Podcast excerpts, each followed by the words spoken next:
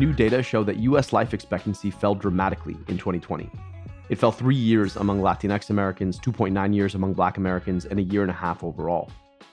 France's President Emmanuel Macron announced a plan that will require vaccine verification for access to restaurants, bars, and government buildings across the nation. one point seven million French residents signed up for vaccines the next day. The U S Surgeon General issued the first Surgeon General's advisory of his tenure, calling misinformation a critical public health threat as the White House battles with Facebook over their role in spreading lies about the vaccine. This is America Dissected. I'm your host, Doctor Abdul Al-Sayed.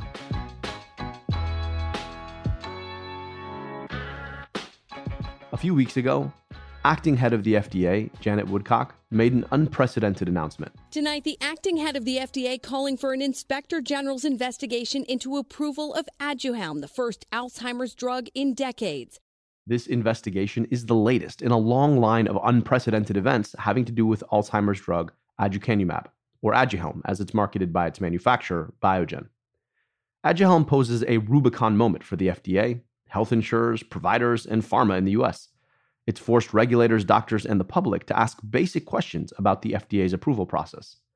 How little is too little scientific evidence to allow a drug with serious side effects to be marketed and sold to the American public? How much is too much to charge patients, families, and the public for a prescription drug? How often is too often to contact, cajole, pressure, and persuade regulators to approve your drug? How loud is too loud for public outcry to force you to rethink the entire system? But first, let's talk specifics. Alzheimer's disease is awful. It robs people of the things that make them who they are, their memories, their habits, their families, and over time, their lives. Alzheimer's disease isn't suffered alone by the person whose brain it's destroying. The agony is lived out by all the people who love them. It breaks minds and hearts. Until now, there hasn't been a single Alzheimer's medication approved by the F D A for nearly twenty years, even as rates of Alzheimer's disease have skyrocketed. Some six million people and their families are suffering, and they're desperate for a new breakthrough. In recent years, scientists who study Alzheimer's disease have found a remarkable thing in brains of people with Alzheimer's: the presence of plaques of proteins that they don't find in other brains. These plaques, called beta-amyloid plaques, are thought to play a role in the pathogenesis of Alzheimer's disease. But the problem is that we don't really know what they actually do, just that patients suffering Alzheimer's have them in their brain. Despite not knowing the role that these plaques play in Alzheimer's, biotech companies have been working to manufacture antibodies which attack these beta-amyloid plaques in hopes that an antibody could be the cure, or at least a treatment for the disease. Biogen, the drug manufacturer behind a series of drugs that treat multiple sclerosis, or M S, were able to develop aducanumab, an antibody that does just that. But here's the thing. It's not clear that attacking those plaques actually addresses the symptoms of Alzheimer's disease. Beta-amyloid plaques have become what drug makers call a surrogate endpoint, some physiologic measure that we think is tied to the pathology we're trying to treat, but doesn't guarantee a direct improvement in pain, function, or survival. So, does treating plaques actually slow cognitive decline? That was the ultimate question Biogen wanted to answer in two large clinical trials. Their results? No. Treating the plaques had little to no therapeutic effect on Alzheimer's. In fact, independent auditors shut down both of the trials because early evidence showed that the drug didn't appear to be helping patients, and the side effects were common and serious.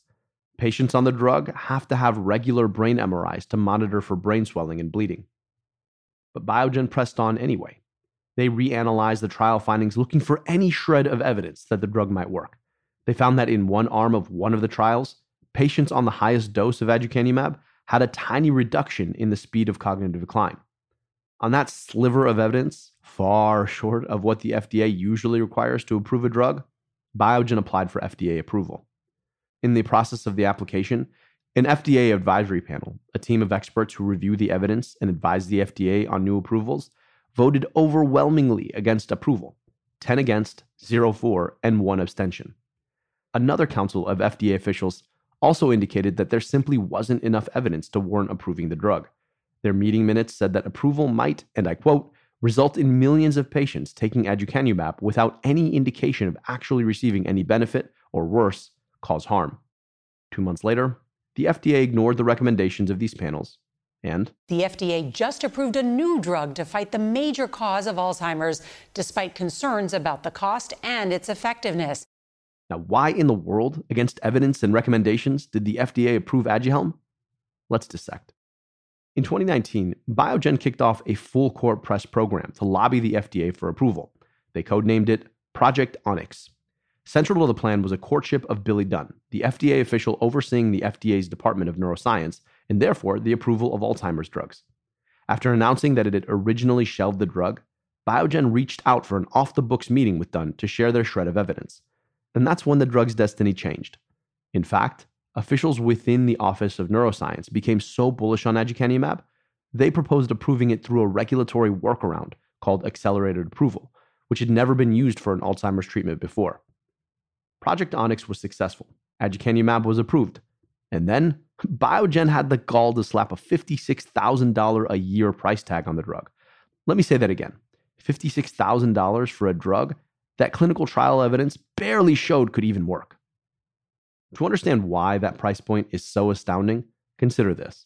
fifty-six thousand dollars isn't even the whole cost of the treatment. Patients on aducanumab have to get infused at a facility that has the right equipment. They also have to have regular M R Is, which can run in the thousands of dollars to monitor for brain swelling and bleeds. Then there's the fact that the vast majority of patients who might be eligible for aducanumab are over sixty-five, meaning they're insured on Medicare. Their health insurer is the U S government. Right now, due to a series of laws passed during the Bush administration, Medicare is legally barred from negotiating the price of prescription drugs with manufacturers. That means that the government, paid for by you and I, the taxpayer, we can't negotiate that fifty-six thousand dollars price tag down, as other insurers might. Instead, you and I are left paying the full price tag for a drug that barely works. If only a sixth of patients with Alzheimer's were prescribed the drug, it would cost Medicare fifty billion dollars a year. So let me summarize here. Biogen used underhanded tactics to get their drug approved.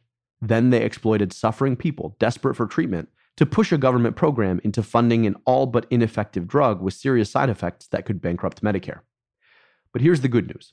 There was an uproar in the Alzheimer's community. Several medical centers, including the Cleveland Clinic, announced they wouldn't prescribe the medication. Insurance companies have said they won't cover it. And the Centers for Medicare and Medicaid Services, who administer Medicare, have kicked off an internal review process to assess whether the drug meets standards for coverage. Meanwhile, the Office of the Inspector General is investigating the F D A's approval process. The story of aducanumab captures so much of what's wrong with prescription drugs in America. The blatant promotion of profit over patients, the exploitation of people desperate for some hope, the attempt to cajole, pressure, and force public programs into underwriting private greed. Today, we're diving in further. Our guest knows these contours all too well. Doctor Aaron Kesselheim was one of the members of the F D A's initial advisory panel that voted against approving aducanumab. After the F D A ignored the panel, Doctor Kesselheim resigned in protest. Today, he joins us to talk about aducanumab, his decision to resign, and break down pharmaceutical policy overall, as one of the nation's leading experts in the field. After the break.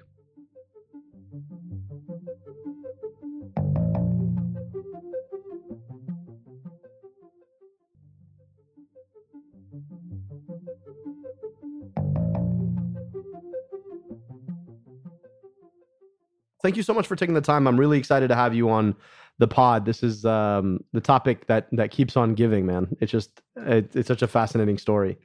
Yeah, it has been uh, it has been a very interesting few weeks for sure. I can, I can imagine your life. Well, thank you for A, your leadership, B, uh, sharing it with us. Ready to get started? For sure. Yeah, absolutely. Uh, can you introduce yourself for the tape? Sure. My name is Aaron Kesselheim. I'm a uh, an internist and lawyer and a professor of medicine at uh, Brigham Women's Hospital and Harvard Medical School. Doctor Aaron Kesselheim is one of the country's top experts on pharmaceutical policy, teaching at Harvard's Medical School and Chan School of Public Health. He sat on the F D A's advisory panel, which overwhelmingly voted against the approval of Aduhelm just months before it was approved. After the F D A ignored the panel's decision, Doctor Kesselheim, along with two other colleagues, resigned from the panel. I reached out to him to help us understand all the contours of the decision and what it means for the future of the F D A and prescription drug affordability in the U S overall. Can you uh, tell us about how a drug usually goes through the approval process? Sure. Well, uh, you know, about sixty or so years ago, we decided in the U S that drugs, prescription drugs, should be tested uh, for their effectiveness and safety before they are allowed to be widely sold by manufacturers. And so as a result of that decision, Um, now drugs go through a, a, a relatively extensive testing process that, you know, starts with early testing, laboratory testing, and then eventually moves into human clinical trials. And then it goes through a process of clinical trials first, usually in healthy volunteers to get a sense of, of what a safe dose of, of the drug might be, uh, and then eventually gets tested in patients who have the disease in order to determine what effects the drug has and, you know, what its safety profile is. And then ultimately that mass of data gets submitted to the F D A. And if the benefits look like they outweigh the risks, then the F D A will approve the drug for widespread use. And presumably, right, when we talk about benefits, what we mean is the ability to improve symptomatology or delay the pathology of a particular disease in a person in a way that they they see happening. And one of the interesting things that we'll get to in the story is um, this idea of a surrogate endpoint, right? Where there's some science that suggests that there is a measurable process in the body that itself correlates to a better outcome, but doesn't necessarily mean a better outcome. Can you explain a little bit about how we got to the point where we're using these sort of surrogate endpoints and, and why they they matter increasingly in the way that we think about what drugs get approved and what drugs don't? Sure. And and you pointed out a, a very important point, which is the reason that people take prescription drugs is to change their health and the way that they feel. Basically, uh, the way that I put it is, you know, people take prescription drugs in order to change the way that they feel, function, or survive. Those are some of the key endpoints that patients really care about. A surrogate endpoint is a laboratory test or a biomarker or some kind of physical measurement that substitutes in for one of those real clinical endpoints. And some surrogate markers, some surrogate measures are very well proven to be connected to clinical endpoints. So take, for example, um, your L D L cholesterol level. Mm-hmm. Nobody really cares what number your L D L cholesterol actually is. That doesn't really have any essential value. The, the value of the L D L cholesterol level is that we know that by treating patients with a kind of a drug called a statin and lowering that L D L cholesterol level to a certain level translates into fewer cardiovascular events, strokes, and, and you know, can make you live longer. And that's That's a good surrogate measure because now that you know that that surrogate measure exists, you can develop drugs like other kinds of statins, statins that work better to try to make that L D L cholesterol level. And you can usually determine drugs' effects on surrogate measures faster using fewer patients, and therefore you can get drugs to the market sooner. And so that's a good kind of surrogate measure. The problem is, is that the history of medicine is littered with all kinds of laboratory tests and, and other measurements that physicians thought were connected to actual clinical uh, improvement, but turned out when they were tested in real rigorous trials not to be, because science is hard and the human body is very complicated. And, you know, drugs can have off-target effects that we don't think of or know about when they when when you take them. And so it's important to make sure when you use a surrogate measure that it's validated as being connected to an actual clinical outcome. The problem is, is that over the last couple decades, the F D A has been increasingly flexible in the way that it accepts surrogate measures as uh, the basis for approving new drugs. And so these days, about two-thirds, maybe a little bit less than two-thirds of new drugs are approved based on changes to a surrogate measure. But the problem is, is that for many of those surrogate measures, they aren't as well validated as we'd like them to be. And so then the drug reaches the market. We know that it changes the surrogate measure. We don't know how well it affects patients' um, real clinical outcomes. And so we need to do additional testing now that the drug's on the market, and that becomes a lot more complicated. Mm, so it really is about the quality of the validation between that surrogate endpoint and how a patient feels, functions, and survives, as you very elegantly put it. And in a lot of cases, that evidence is just not as well validated. The interesting point here, right, is, is also a question of where research goes. Uh, there's a lot more money in generating some sort of biopharmaceutical that you can take to trial based on some questionably validated surrogate than there is in actually validating the surrogate endpoint. And, and so you have this mismatch of where the research actually goes. You touched on this in your last in your last answer, but the idea of the, these independent uh, review panels, can, can you talk to us about why they're so important in the drug approval process? Well, the F D A is the center for uh, drug approval in the U S, and sometimes uh, the F D A has questions about a particular point in the in data or that they receive as part of an, a, a new drug application. Um, that's a controversial point. And if they have a question about that, then uh, they can bring in an outside advisory committee to help them answer that question. And advisory committees are usually made up of experts in a wide range of, of subject matter, you know, the, the clinical field itself, epidemiology, biostatistics. These advisory committees may even have a, a will have will have a consumer representative. Um, they even may have an industry representative who doesn't usually vote. But nonetheless, they bring together this panel of outside experts um, and present this controversial point to them and get and you know some outside advice on what to do. And then the F D A can decide what to do with that advice. And about seventy-five percent of the time, the F D A follows the advice of the advisory committee. But you know, I think the advisory committee process is really important because if so, first of all, it gives the it gives the F D A access to outside expertise on a particular question if it if it needs it. And second of all, it provides you know an independent review of a controversial question so that when the F D A makes a decision, they can say, look, you know, in addition to, to thinking about this ourselves, we also brought it before this independent panel and they, you know, said X, Y, or Z. And, and that can help provide support for the F D A's decision or trust in the F D A's decision. Mm.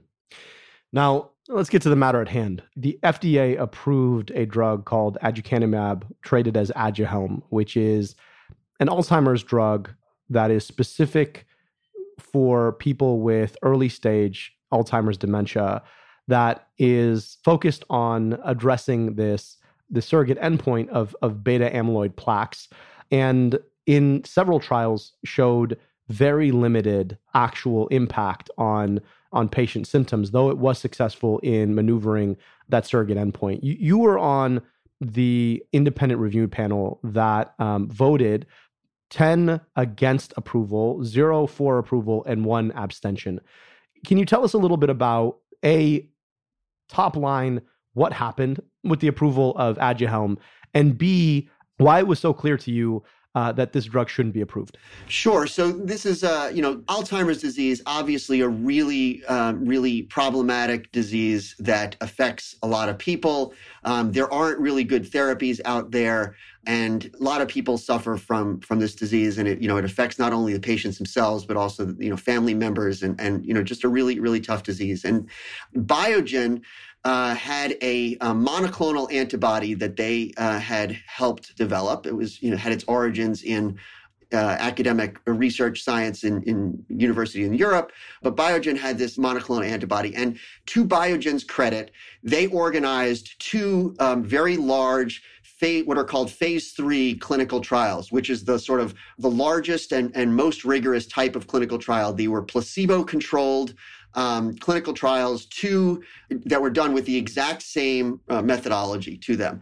And about halfway through the trials, the, the, the trials were designed to have a stopping point where the, the Independent Data Safety Monitoring Board would review the data and evaluate whether or not it looked like it was promising to continue. And when the, in, the monitoring board did that, they, they thought they they concluded that it was futile, that if they, they they were to continue finishing up these trials, that the drug would have shown no effect. And so Biogen shut down the trials. And after they shut down the trials, a little bit more data came in. Biogen went back and they analyzed the two trials separately, and they found that in one of the trials, in one of the arms, in the high dose arm, that it looked like there was an impact that the drug had where it did alter the course of Alzheimer's disease a little bit. Now, it didn't cure Alzheimer's disease. It didn't improve patients' cognitive function, but it did slow the decline a very little bit. And then Biogen went to the F D A and worked with the F D A to try to understand why the negative trial failed and why the positive trial was the right one, which we can talk about later, but is not exactly what you're supposed to do, you know, in terms of making a conclusion, because it kind of assumes that the answer that you want is the right answer. And then the F D A brought this question to the advisory committee and said, advisory committee, what do you think? Does the existence of one positive arm in one of the two trials, whereas the other arm in the other trial was totally negative, does that provide substantial evidence that the drug looks like it affects people's cognitive function? And as you pointed out in your description, we voted almost unanimously that it did not provide substantial evidence, that it may be that the drug works, it, but, it, but there's also just as good evidence that the drug doesn't work. And in that situation, what you should do is just do a, another trial and test the drug again and see if it actually does work. Um, so that was what we said. And then um, what happened was, was that after we met in um, back in November of twenty twenty, the F D A then went back to the drawing board with the company. And in June, they approved the drug. Now, importantly, they basically changed the whole premise on which they were going to approve the drug. In November, we talked about the effect of the drug on cognitive function uh, with patients with Alzheimer's disease. But then when they approved the drug, they approved the drug saying that, well, the drug changes your amyloid plaque levels, which is a surrogate measure.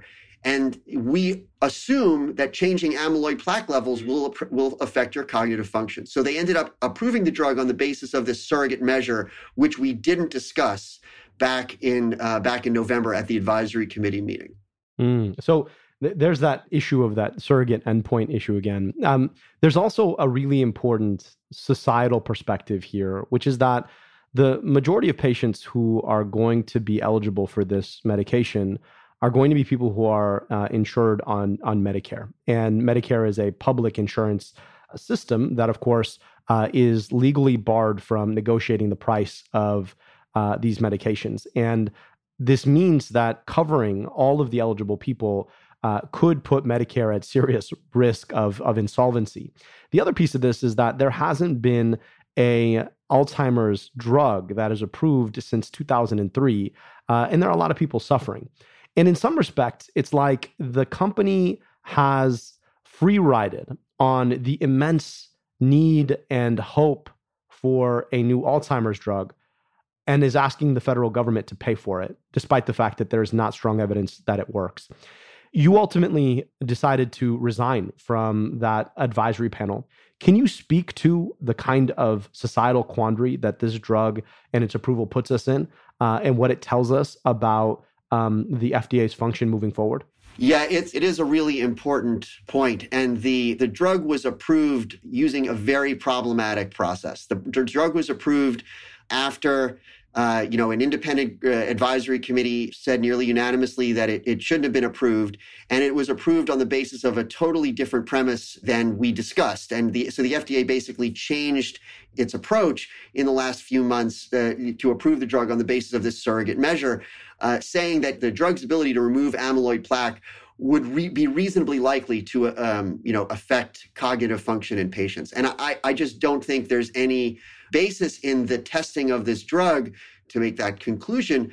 Nonetheless, by virtue of the F D A approving the drug, now there's uh, an assumption that Medicare is, is going to cover the drug, that Medicaid is going to cover the drug, that private insurance companies are going to cover the drug. And as you pointed out, in the U S, we allow pharmaceutical companies to charge whatever price they want. And the um, the company in this case set the price at, at approximately fifty-six thousand dollars a year for annual treatment, for which there is no necessarily endpoint. Like, a person could theoretically be on this drug for a long time.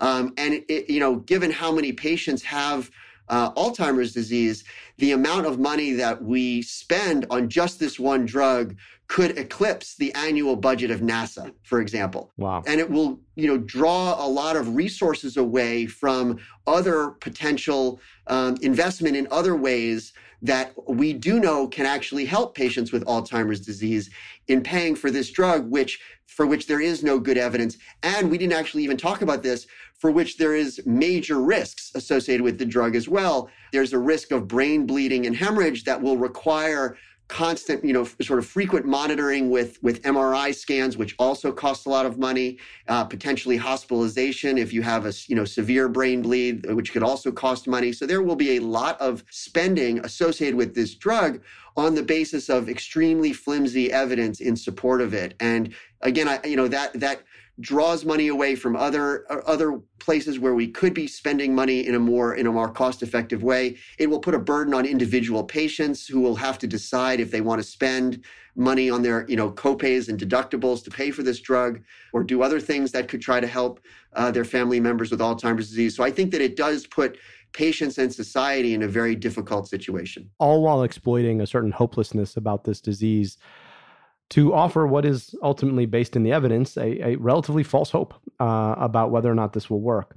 The other thing that's come out uh, recently is the kind of full court press lobbying that Biogen put in to get their approval. And, you know, th- there is a bigger, broader conversation about the impact of pharma and the four point three billion dollars they've spent over the last twenty years to shape the prescription drug market in, in this country. But zooming in on this particular medication, in this particular case, what were the kinds of things that Biogen did, and how did it potentially impact the F D A's decision? Well, so it is well known that and that Biogen worked closely with the F D A in re-examining the data, uh, you know, leading up to the advisory committee meeting to try to get a better handle on the data. And and to be honest, you know, I, I think it's not necessarily a bad thing when, you know, for companies to have an open line of communication with the F D A, because, you know, I think that that helps Uh, drug development move move forward, you know, in a more efficient way. I think that what we've also learned uh, by virtue of some some excellent investigative reporting is that there were other off-the-books meetings between uh, Biogen and folks at the F D A, and, and that is, you know, potentially problematic. And, you know, I think that in addition to that, Biogen also supports um, the Alzheimer's Association, and the Alzheimer's Association put pressure on the F D A to approve the drug. And, you know, now, of course, there, there have been a lot of statements that you've heard about the drug in the press and online um, that provide an overly rosy, uh, optimistic picture of, of what this drug might do that aren't consistent with the with the underlying evidence. And, you know, again, if there are, I, you know, I don't know if those are are supported by the company or, or or whatever, but I think that it's really important that we have some way of trying to get, you know, more realistic communication out there about the basis for which this drug was approved, and the, you know, the, the lack of any any good convincing evidence of benefits, the really strong, you know, evidence that it has, you know, potential harms that, that are associated with it, um, the potential, you know, pricing issues associated with this drug. I think that it's really important to make all of those things as clear as possible, you know, for patients who are now faced with the decision of whether or not they're going to take it. The F D A has announced an investigation into um, this particular case. And uh, stepping back for a minute, do you see this kind of situation being more of a signal of a new norm about the way that the F D A operates, or an outlier? Uh, and why? Well, I, I do think that the F D A has taken an increasingly uh, flexible approach towards uh, approving new drugs and in, in recent years. And, and again, I think that it is important, and in certain circumstances, for the F D A to be flexible in the type of data it accepts. You know, there might be rare diseases where you can't do, you know, the kinds of trials that that we might uh, sort of ideally want. Um, you know, there might be, you know, a serious disease that we need to try to um, speed things up with. And and I think that in those cases, flexibility is extremely is extremely important. I think that um, unfortunately, in this case, there was flexibility applied in a circumstance where there really isn't good evidence that this that this drug is effective, and it really does need more uh, more testing in order to show whether or not it, it actually works. And in those cases, you know, in those cases, I think that the flexibility that the flexibility goes too far. I think that this decision does set a precedent. Well, first of all, it sets a precedent around other Alzheimer's disease drugs. So, for example, there was a, a, another drug made by Lilly that is in an earlier stage of testing that reported that it too removed amyloid plaques from the brain. And in the trial in which it reported that, the conclusion was, hey, it's exciting we, to show that this drug removes amyloid plaques in the brain. We look forward to testing this drug to see whether or not this drug actually affects cognition, because there have been decades of drugs that affect amyloid plaques in the brain and don't imp- and don't impact cognition. And so Lilly appeared to be poised to do the more formal testing of this drug to show whether or not the drug actually would affect clinical behavior. And in fact, in the wake of the aducanumab approval, now Lilly says that they're just going to try to get approval for the drug without doing that additional testing. So I think that this decision does set an important precedent in terms of limiting companies' willingness to do the, the sort of you know, rigorous testing that, that drugs need before they before they reach the market. And it sets a precedent for other diseases as well that say, well, we have surrogate measures that aren't very well validated. Why can't our drugs be approved on the basis of those surrogate measures, just like aducanumab was approved? So I do think the concern is, is that um, this will set a, a precedent that will, you know, continue to move the amount of testing that drugs are, have done before they're they're able to be widely sold further and further away from what patients and, and clinicians really want, which is to know that a drug actually has some benefit before they before they start prescribing it. Yeah, it's created a real disincentive in the scientific community for fully proving out and characterizing what the long-term consequences of a particular medication may be for those endpoints, how you feel, how you function, Uh, and whether or not you survive. Well, we really appreciate you, Doctor Kesselheim, for joining us today and, and sharing your perspective on this. And we appreciate your leadership in, in being out there and advocating for a better, uh, safer F D A and a, a better experience um, when it comes to prescription drugs for, for patients and providers. And um, thank you again for uh, for your insights and your wisdom. Thanks for having me. It's been a lot of fun. As usual, here's what I'm watching right now. U S life expectancy dropped by one and a half years in twenty twenty, driven by the deadly virus. That's the biggest drop since World War Two. These numbers are staggering.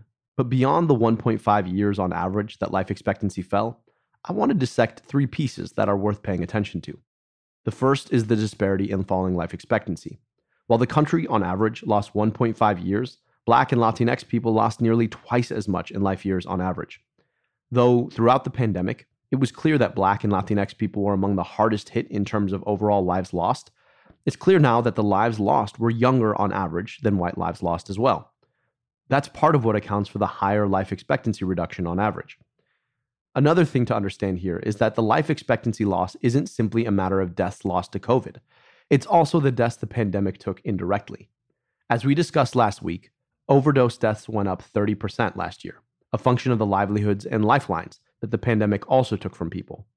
Finally, though it hasn't ever been this pronounced, falling life expectancy isn't a new occurrence. Indeed, it's fallen four out of the past five years now. And that reminds us that we can't lose track of the slower moving pandemics, mental illness, addiction, gun violence, that have been destroying people's lives and livelihoods before SARS-CoV two came along, even as we bring this pandemic to a close. But to do that, it'd sure be helpful if we finally ended the COVID pandemic. And numbers don't look encouraging. New cases were up over one hundred seventy percent over the past two weeks, and deaths are up forty-two percent. In response, local public health officials are doing this. Because of the uptick, Los Angeles County is now reinstating their indoor mask mandate. Face coverings will be required regardless of a person's vaccination status starting midnight tomorrow. I'll be honest with you, I think these new universal mask mandates are a step in the wrong direction. Fundamentally, we need more people to be vaccinated. And that means making being vaccinated easier and being unvaccinated a bit harder. Reintroducing universal mask mandates only tells people who are not vaccinated that vaccines won't protect them. Besides, the people who aren't getting vaccinated aren't going to be masking up anyway. This is how they're taking it on in France. A health pass is now compulsory in certain cultural and leisure venues such as theme parks, museums, cinemas, theaters, gyms, and libraries. In response, one point seven million people signed up for a vaccine appointment the next day. Though the Biden administration has said it won't mandate verification, there's a lot we should be doing to make it easier for employers and businesses to institute them. Check out my newsletter at incision dot substack dot com for more on this. Vaccine verification is, of course, just one way to take on vaccine hesitancy that's turned into all-out vaccine opposition. The other is to take on the misinformation that is fueling that opposition. This was President Biden on Facebook's role in the pandemic. What's your message to platforms like Facebook? They're killing people. I mean, it really, look, the only pandemic we have is among the unvaccinated. And, that, and, they're, and they're killing people. He backtracked his comments a bit, but honestly, he's not wrong. The Surgeon General, Vivek Murthy, introduced the first advisory of his tenure, calling out misinformation as the grave threat to public health that it is. President Biden just connected the dots. Facebook's pushed back, of course. But then how much more do they need to destroy to get the point? They've done irreparable damage to our democracy, and now our public health. When will they finally decide to stop selling people lies so that they can show them ads? That's it for today. On your way out, do me a favor and go to your podcast app and rate and review our show. It goes a long way to getting it to other folks. And if you really like us, go on over to the Crooked Media store and pick up some merch. We've got our new logo tees and mugs, our safe and effective shirts, and our Science Always Wins shirts and dad caps.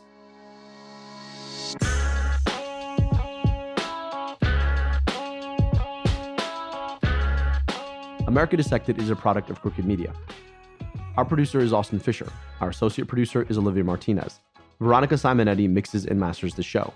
Production support from Tara Terpstra, Lyra Smith, and Ari Schwartz. The theme song is by Taka Asuzawa and Alex Sugiera. Our executive producers are Sarah Geismer, Sandy Gerard, and me, Doctor Abdul Al-Sayed, your host. Thanks for listening.